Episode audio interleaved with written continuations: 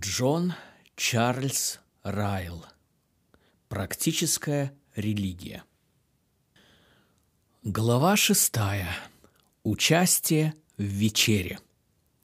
1 Коринфянам 11, 28 написано «Да испытывает же себя человек, и таким образом пусть ест от хлеба сего и пьет из чаши сей». Слова, которые входят в заголовок этого раздела, относятся к теме огромной важности.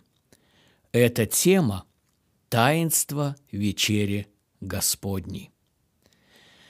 Наверное, ни один из аспектов христианской религии не сталкивается с таким глубоким непониманием, как вечеря Господня.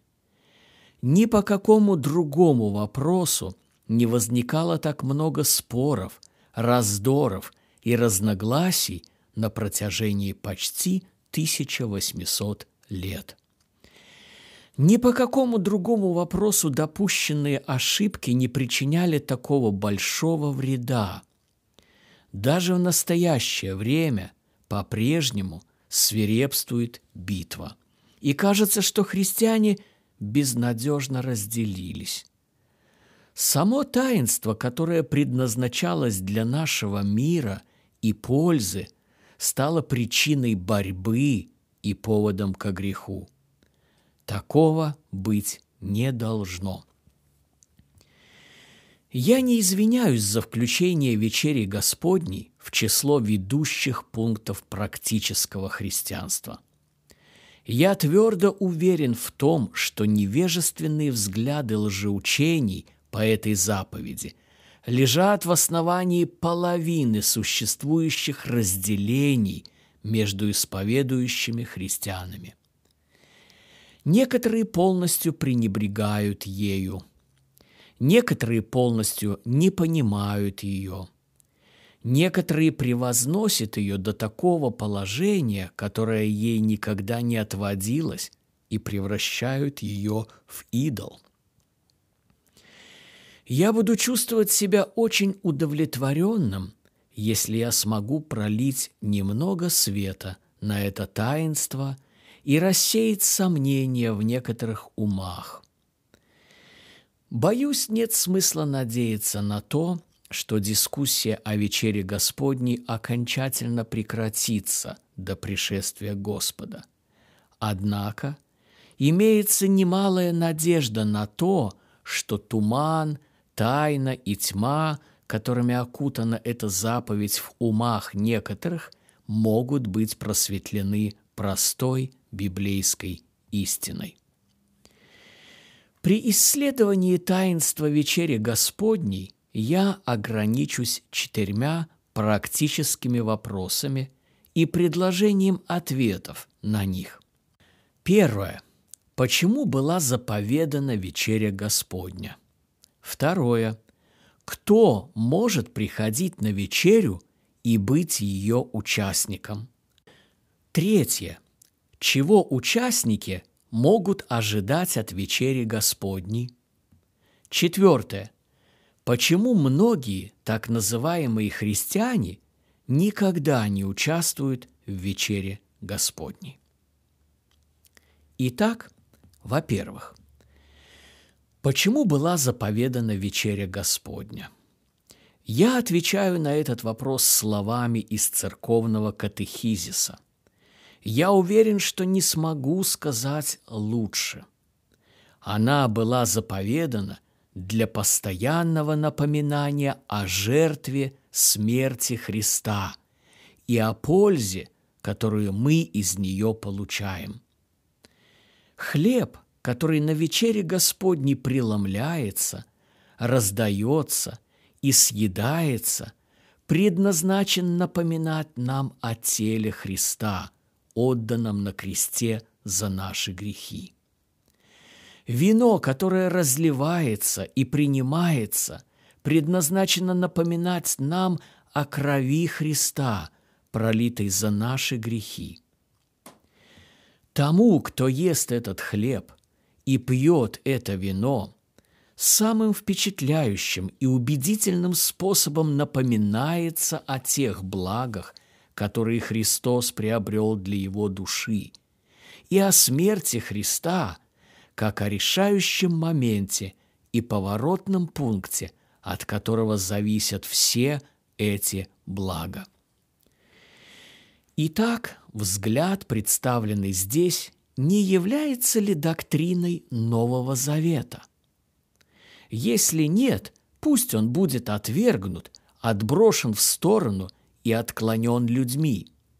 А если да, давайте никогда не будем стыдиться крепко держаться его, исповедовать нашу убежденность в нем, полагать нашу веру на него – и категорически отказываться поддерживать любой другой взгляд, независимо от того, кто его преподает.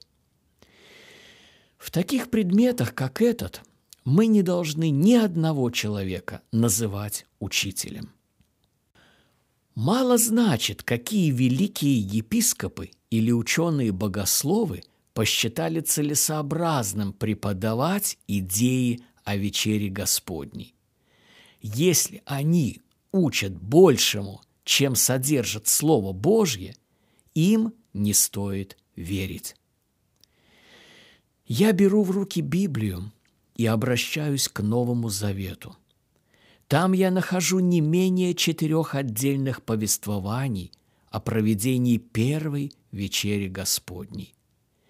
Евангелисты Матфей, Марк, Лука и апостол Павел все четверо описывают ее. Все четверо согласны друг с другом в том, что наш Господь сделал в этот памятный день. Только двое из них указывают причину, названную нашим Господом, почему его ученики должны есть хлеб и пить чашу. Оба, Лука и Павел, записали замечательные слова – Луки 22, 19, «Сие творите в мое воспоминание».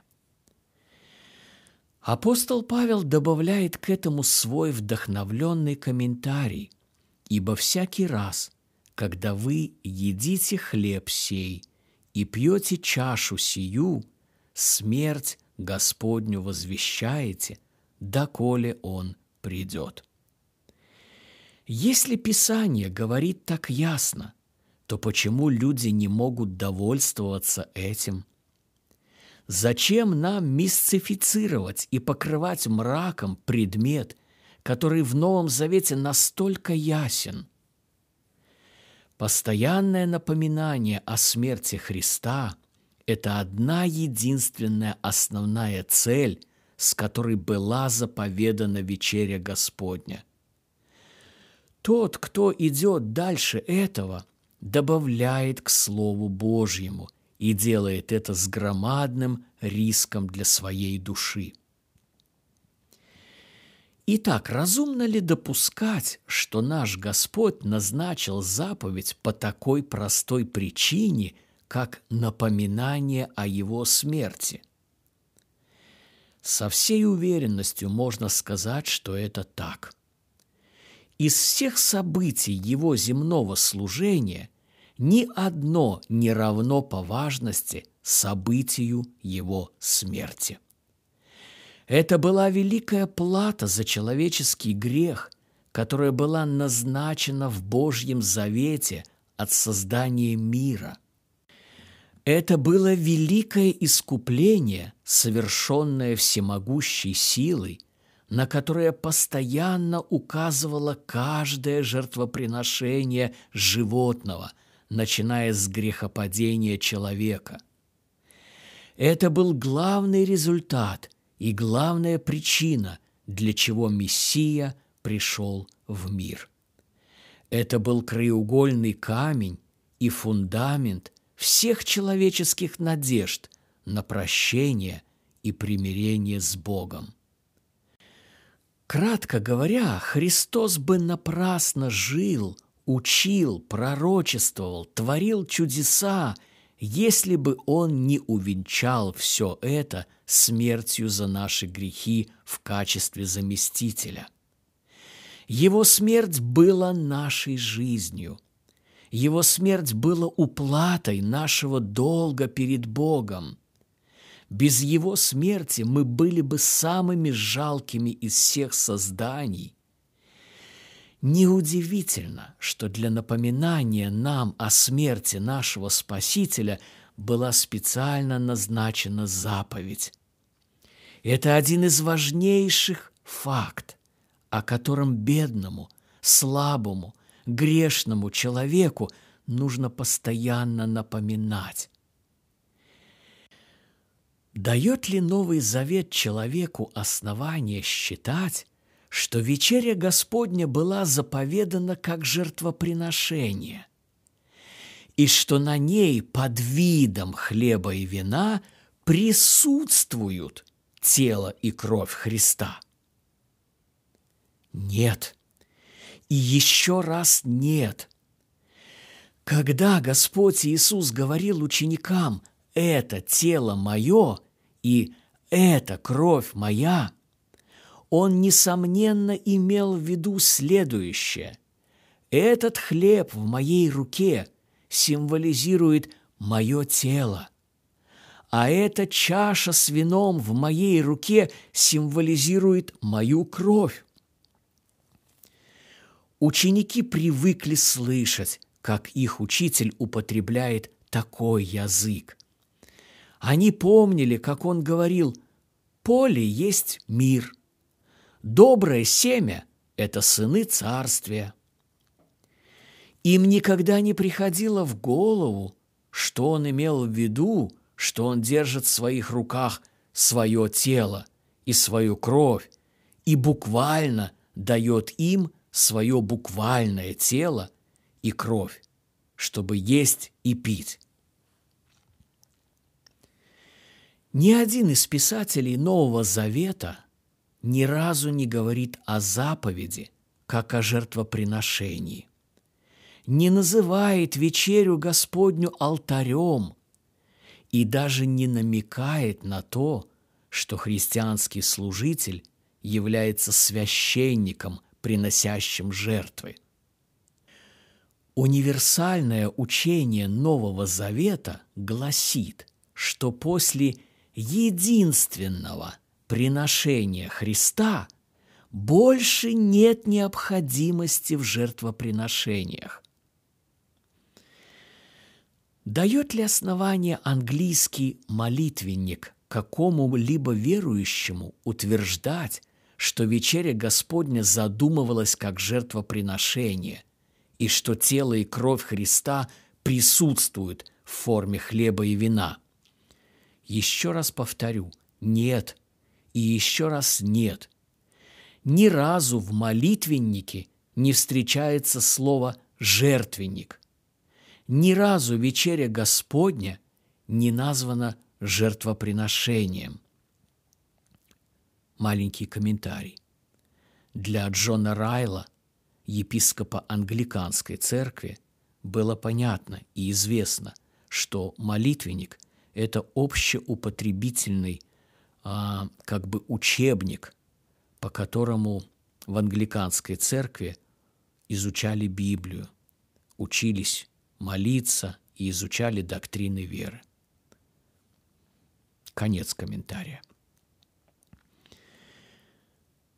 На протяжении всей англиканской мессы Единственное содержание этой заповеди, которое постоянно подчеркивается нашему вниманию, это воспоминание смерти Христа. Что касается присутствия естественного тела и крови Христа в форме хлеба и вина, то рубрика в конце мессы находится в самом резком и отчетливом противоречии с этой идеей. Эта рубрика специально утверждает, что естественное тело и кровь Христа находятся на небесах, а не здесь. Тем многим так называемым верующим, которым нравится говорить о жертвеннике, жертве, священнике и реальном присутствии на вечере Господней, им следовало бы помнить о том, что они пользуются лексиконом, который абсолютно не употребляем англиканской церковью. Вопрос, который мы рассматриваем, имеет огромную важность.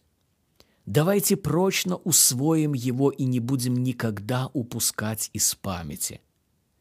Это тот самый вопрос, по которому наши реформаторы вели самую острую борьбу с католиками и предпочитали скорее идти к столбу, чем уступить. Отказываясь признать, что вечеря Господня – это жертвоприношение, они с готовностью отдавали свои жизни. Возвращение доктрины реального присутствия и превращение доброго старого причастия по-англикански в папистскую мессу – это выражение презрения к памяти наших мучеников и отказ от главных принципов протестантской реформации.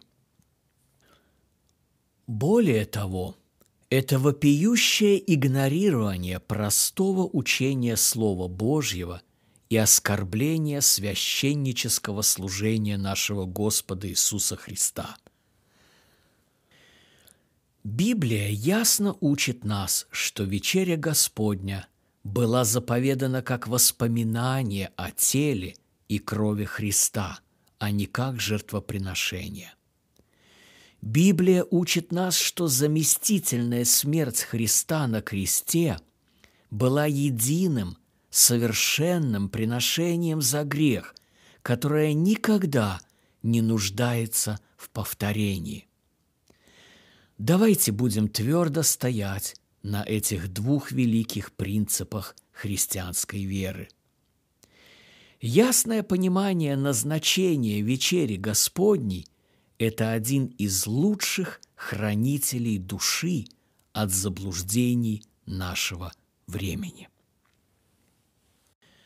Во-вторых, позвольте мне попытаться показать, кому следует участвовать. Какие люди должны принимать участие в вечере Господней?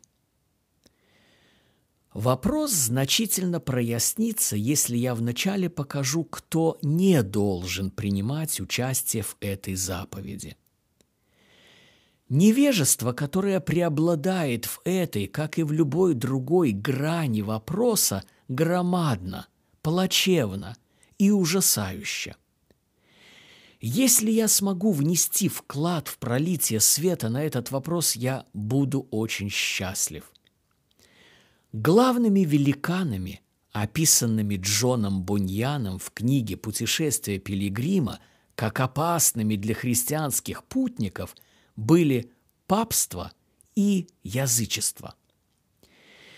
Если бы старый добрый пуританин предвидел времена, в которые мы живем, он, несомненно, сказал бы несколько слов о великане по имени невежество – Первое. Неправильно побуждать всех крещенных становиться участниками причастия. Существуют такие понятия, как пригодность и готовность к заповеди. Она не действует как лекарство, независимо от духовного состояния тех, кто принимают ее. Учение тех – которые принуждают всю свою общину приходить к трапезе Господней, как если бы один только подход должен был бы непременно принести благо каждому, не находит такое учение никакого подтверждения в Библии.